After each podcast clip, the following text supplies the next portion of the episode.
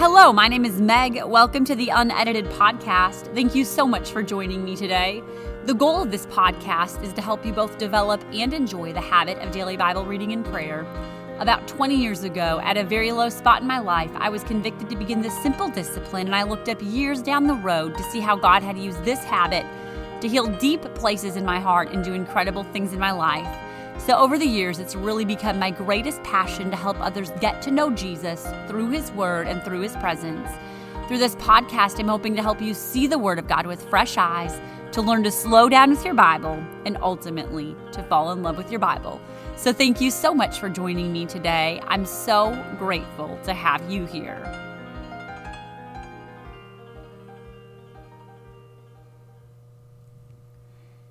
Today, we are going to talk about refusing to compare our journey with Jesus to another person's journey with Jesus. So often, when we start out in any habit, um, but I think especially spiritual habits, we look down the road, we see people who are maybe a little further along, and we want to be where they are. And our tendency as humans is to compare and then to despair. We often want to be where other people are, but we don't always want to put in the legwork that it took to get where they are. Years ago at a ladies' event, my pastor's wife quoted something she had heard that said, Don't compare your beginning to somebody else's middle. And I think that is so, so, so important with this habit of Bible reading and prayer. Some of this is going to have a little bit of carryover to things that I talked about in the episode um, called Starting Small. But I think there's definitely some additional things to be discussed today you're going to get where other people are that are ahead of you or further down the road than you by doing what other people did. It's that simple. If you want to be a prayer warrior, you're going to be, you're going to pray. If you want to be a student of the word of God, you're going to study the word of God. It really is just that. And there are so many times, like I've already said, where we just look ahead and we see other people where they are and we want to, again, be where they are. Paul told us to compare ourselves among ourselves is not wise. And the reason he said that is because comparison really has two ultimate ends. You can either feel better than the other person, which is pride, or you can feel worse than the other person, which is pride in reverse. They're both proud, pride, and you're comparing yourself and leveling yourself against where somebody else is. Comparison also causes divisions, it causes distraction, it gives us that sense of competition. And this is not a competition. Our walk with Jesus is a relationship. Theodore Roosevelt is quoted as saying, Comparison is the thief of joy. And I really think that's true, not just in spiritual disciplines, but in so many areas of lives. We can become discontent with our homes, with the relationships in our lives, with our bodies, with so, so, so many things when we compare what we have to what other people have. And it robs us of the joy of the life that we do have. And when it comes to our walk with God, that is so key because what comparison does is it robs us of the joy of just walking with Jesus today, enjoying this moment, enjoying this journey. Jesus wants us to enjoy being with Him, He wants us to enjoy walking with Him and enjoy all the moments on this journey to heaven. Obviously, there are difficult ones, but we're walking hand in hand with Him. I put down just a couple of steps, kind of practical, more practical things that we can remember when we're refusing to compare our walk with God with someone else's. First of all, we have to adjust our expectations to our season and how long we've been on the journey. If you've been praying for a week, don't expect to have this incredibly deep prayer warrior lifestyle. It takes some time to get there. If you're a mom with young kids, understand that you're going to have to stay flexible. And sometimes you pray in the morning, and sometimes you pray at nap, and sometimes you're lucky if you read three verses. If you are in all sorts of different seasons, you're going to have to adjust your expectation to that season and know that God is not a slave driver. I think that that has been so freeing for me to understand that God is not upset with me when my schedule or my snooze button shortens my time with him or maybe eliminates it even for that day, sadly, he's not a slave driver. He's so grateful for the time we choose to spend with him, for the time that we choose to seek him. Also, number two, let God show you what he wants for you and then pursue it. You don't have to sound like somebody else. You don't have to study like somebody else. You don't have to write like somebody else. You don't have to have the same ministry as somebody else. God created you with a unique design, with unique DNA, with a unique purpose and a unique plan, and your relationship with Him is going to be unique and after a pattern that suits you. Kind of tagging off of that, number three, bear in mind that Bible reading and prayer is a means to relationship. It's very personal, very individual. No two relationships are alike. And again, don't expect it to look like somebody else's. The, the elements and the components are going to be the same. Read your Bible, pray, communicate with the Lord, fast.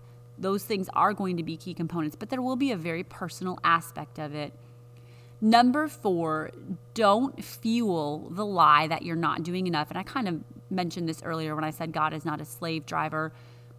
But the enemy loves to discourage people by telling them they're not reading enough chapters, they're not getting up early enough, they're not studying the way they should. The list could go on and on. And don't allow your flesh to fuel that lie that you're being told shut it down, shut it down with the Word of God, like we talked about last week. You're just making steps. You're walking with Jesus today, and then you're going to get up and walk with Him tomorrow, and you're going to make some steps the next day.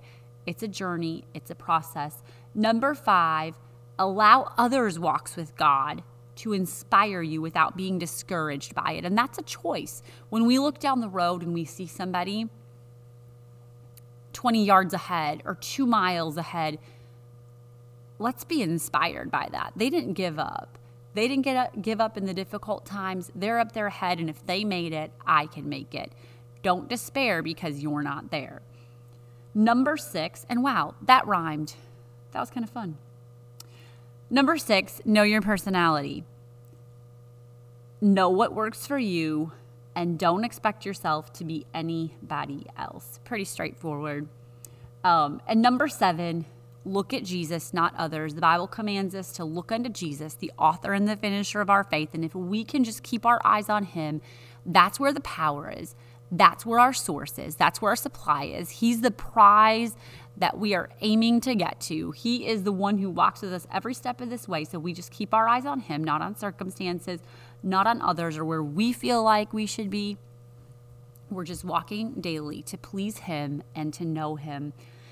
So, again, I just want to remind you if you are trying to walk with Jesus, if you're doing your best, if you're daily taking steps in the right direction, you are doing great. Keep making improvements, keep making baby steps, keep heading the direction that you want to end up at. You're to get there. You don't have to be at the end of the journey, you don't even have to be at the middle of the journey yet. Just keep moving forward.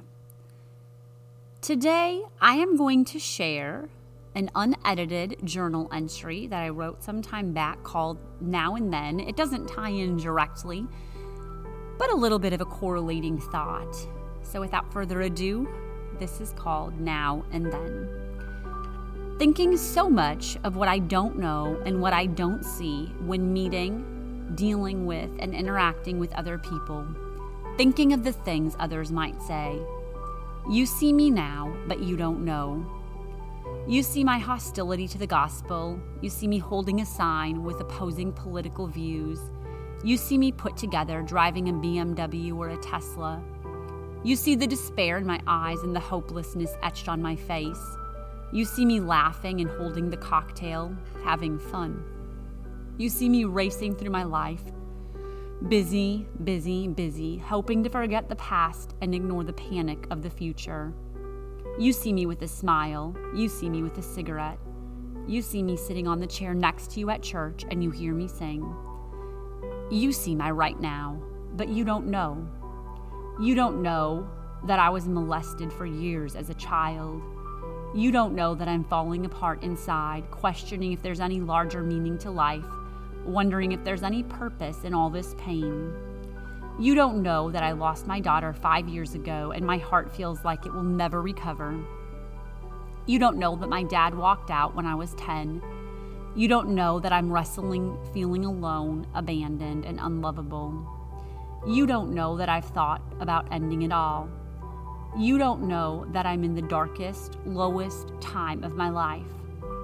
You don't know that I've been praying for a ray of hope. You don't know the crazy path that led to this addiction. Never thought it would lead here.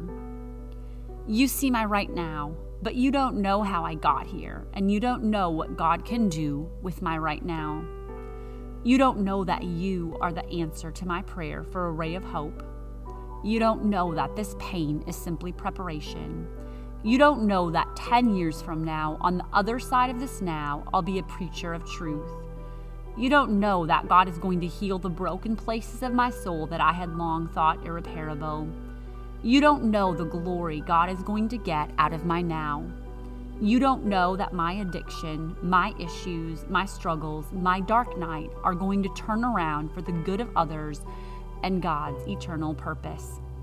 You see my now, but you don't know what the power of God can do in my future.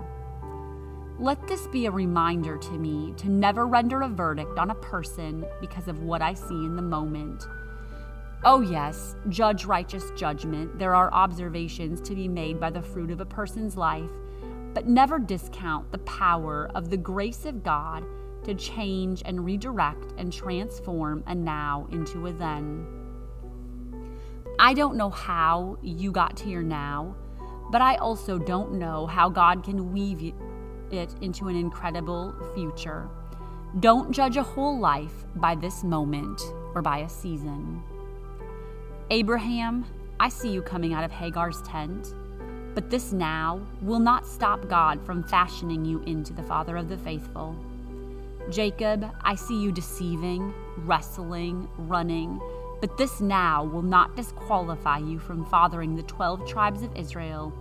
It won't keep God from changing your name. Joseph, I see you in a dungeon, alone, forgotten, but the now of an undeserved prison sentence will not stop the dream God gave you from being fulfilled. It will not hinder you leading a world superpower. Samson, I see the now of your head on Delilah's lap, but this life of failure cannot stop you from going out as a man of faith. David, I see you leering from the palace roof. I see you slip that death sentence into Uriah's hand. But this now will not define you. This now will not determine God's opinion of you. He will still call you a man after his own heart. Esther, I see that you were orphaned and raised far away from home. I know the ache in your heart must have been great, but the now of your story doesn't stop the fact that you were brought to the kingdom for such a time as this. Mary Magdalene, or the other unnamed woman of the city, which was a sinner, I see your line of work, I see your reputation, but your now will not stop your worship from being a memorial. It will not stop your story from always being told. Your worship from your now has eternal ramifications. Peter, I see you sinking. I hear you cursing and denying. But your now cannot delete your call. Your now did not stop you from preaching the first apostolic message of all time or from seeing the first outpouring of the Spirit. Saul, I see you holding those coats. I see you breathing out threatenings and slaughters. But your now will not deter you, deter God from using you as a chosen vessel. It will stop him. Technical difficulties. Let me back up. Your now will not deter God from using you as a chosen vessel. It won't stop him from changing your name and revolutionizing your future. It won't keep you from writing much of the New Testament. It won't hinder the influence of your ministry throughout the centuries. Rather, the weakness and dependence produced by these nows will fuel the impact of your life. Saul will not keep you from becoming Paul. Job, I see you sitting in dust and ashes. I see you reduced to nothing in the wake of a devastating loss. But your now will allow for a double portion then. Your now will be the very thing that God uses to impact the untold masses who will read of your trial in His Word. Your now will see you say, Blessed be the name of the Lord, and I know that my Redeemer lives. John, I see you on the island of Patmos, abandoned, exiled, forgotten. But this now cannot blind you to a greater revelation of Him. It will not keep you from seeing new dimensions of God and from a deeper knowledge of the unfolding events of the time, of time in the expanse of eternity. No now can stop the plans and purpose of God. No now has to be the end. Your now will become a then. Disclaimer this does not mean live in unrepentant sin and expect God to engineer some happy ending.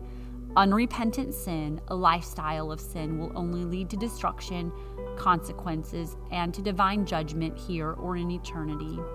However, what I am saying is that no dark night, no trial, no failure, no season of heartbreak has the ability to determine your future. God can take the wildest, weirdest, most painful seasons of your life and transform and revolutionize them into something we'd never dream. No now has ever limited him. When our nows are surrendered, he makes them thens. We must put our nows at his feet and walk in humility, repentance, and acceptance. I won't render a verdict by what I see now. I will render a verdict on the faithfulness of God, who will take this now and make it a then.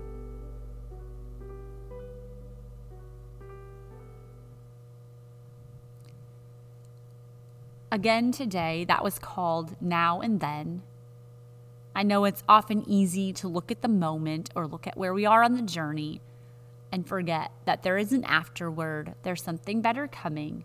And again, don't render a verdict on your whole life by where you are right this moment. Today, I just felt to send out a simple reminder to keep your eyes on the prize. The prize is Jesus. Just walk with him today, walk with him again tomorrow. And remember, don't judge your whole life by what you see right now. God still takes surrendered nows and turns them into purposeful thens. Thank you so much for joining me for this journey. I look forward to meeting up with you again next Friday. If you have questions or to download a typed or a handwritten transcript of today's entry, you can visit megunedited.com. For now, go grab your journal and your Bible. I look forward to the power of this habit in your life. This is unedited. This is for you. Happy Friday.